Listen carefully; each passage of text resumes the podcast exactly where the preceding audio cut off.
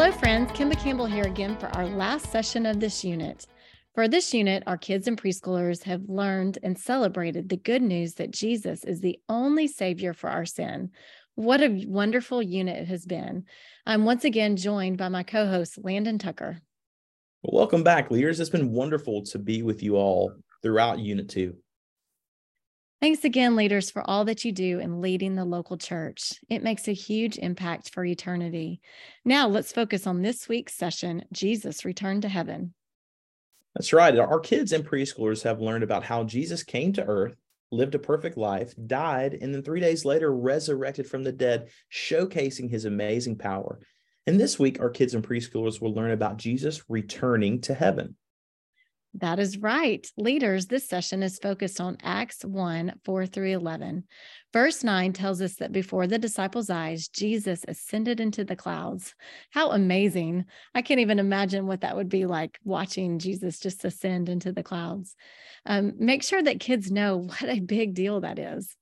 Of course. Yeah. I mean, how incredible. And this is a great part about how God made kids. They do find those things amazing. They find those things wonderful um, and, and just, just mind blowing.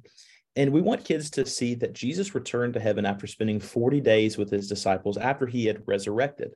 However, Jesus, when he was ascending, wasn't just leaving them empty handed, was he?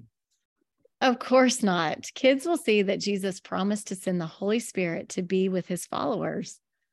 That's right, Kimba. And Jesus helps believers today from his place in heaven. Leaders, this session is a great opportunity to bring home the point that although Jesus did ascend into heaven, he promises that he will return one day. Yes, Jesus will return to earth and rule as our Savior and King.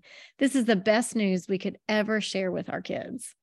That's true, Kimba. And I'm so thankful that God keeps his promises. God has ascended into heaven and left earth, but one day he will return. And leaders remind the kids of this amazing truth and continue to tell them of God's true and holy word.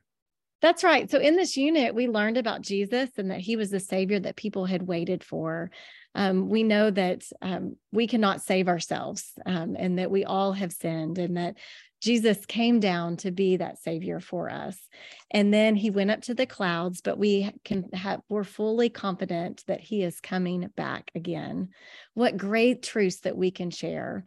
Leaders, um, this is just such a great session that you can just continue to share the truth of the gospel with the kids that you teach. That's right. You play such an amazing and important role in their lives. For our younger preschoolers, they will learn about the two disciples that Jesus saw on the road to Emmaus.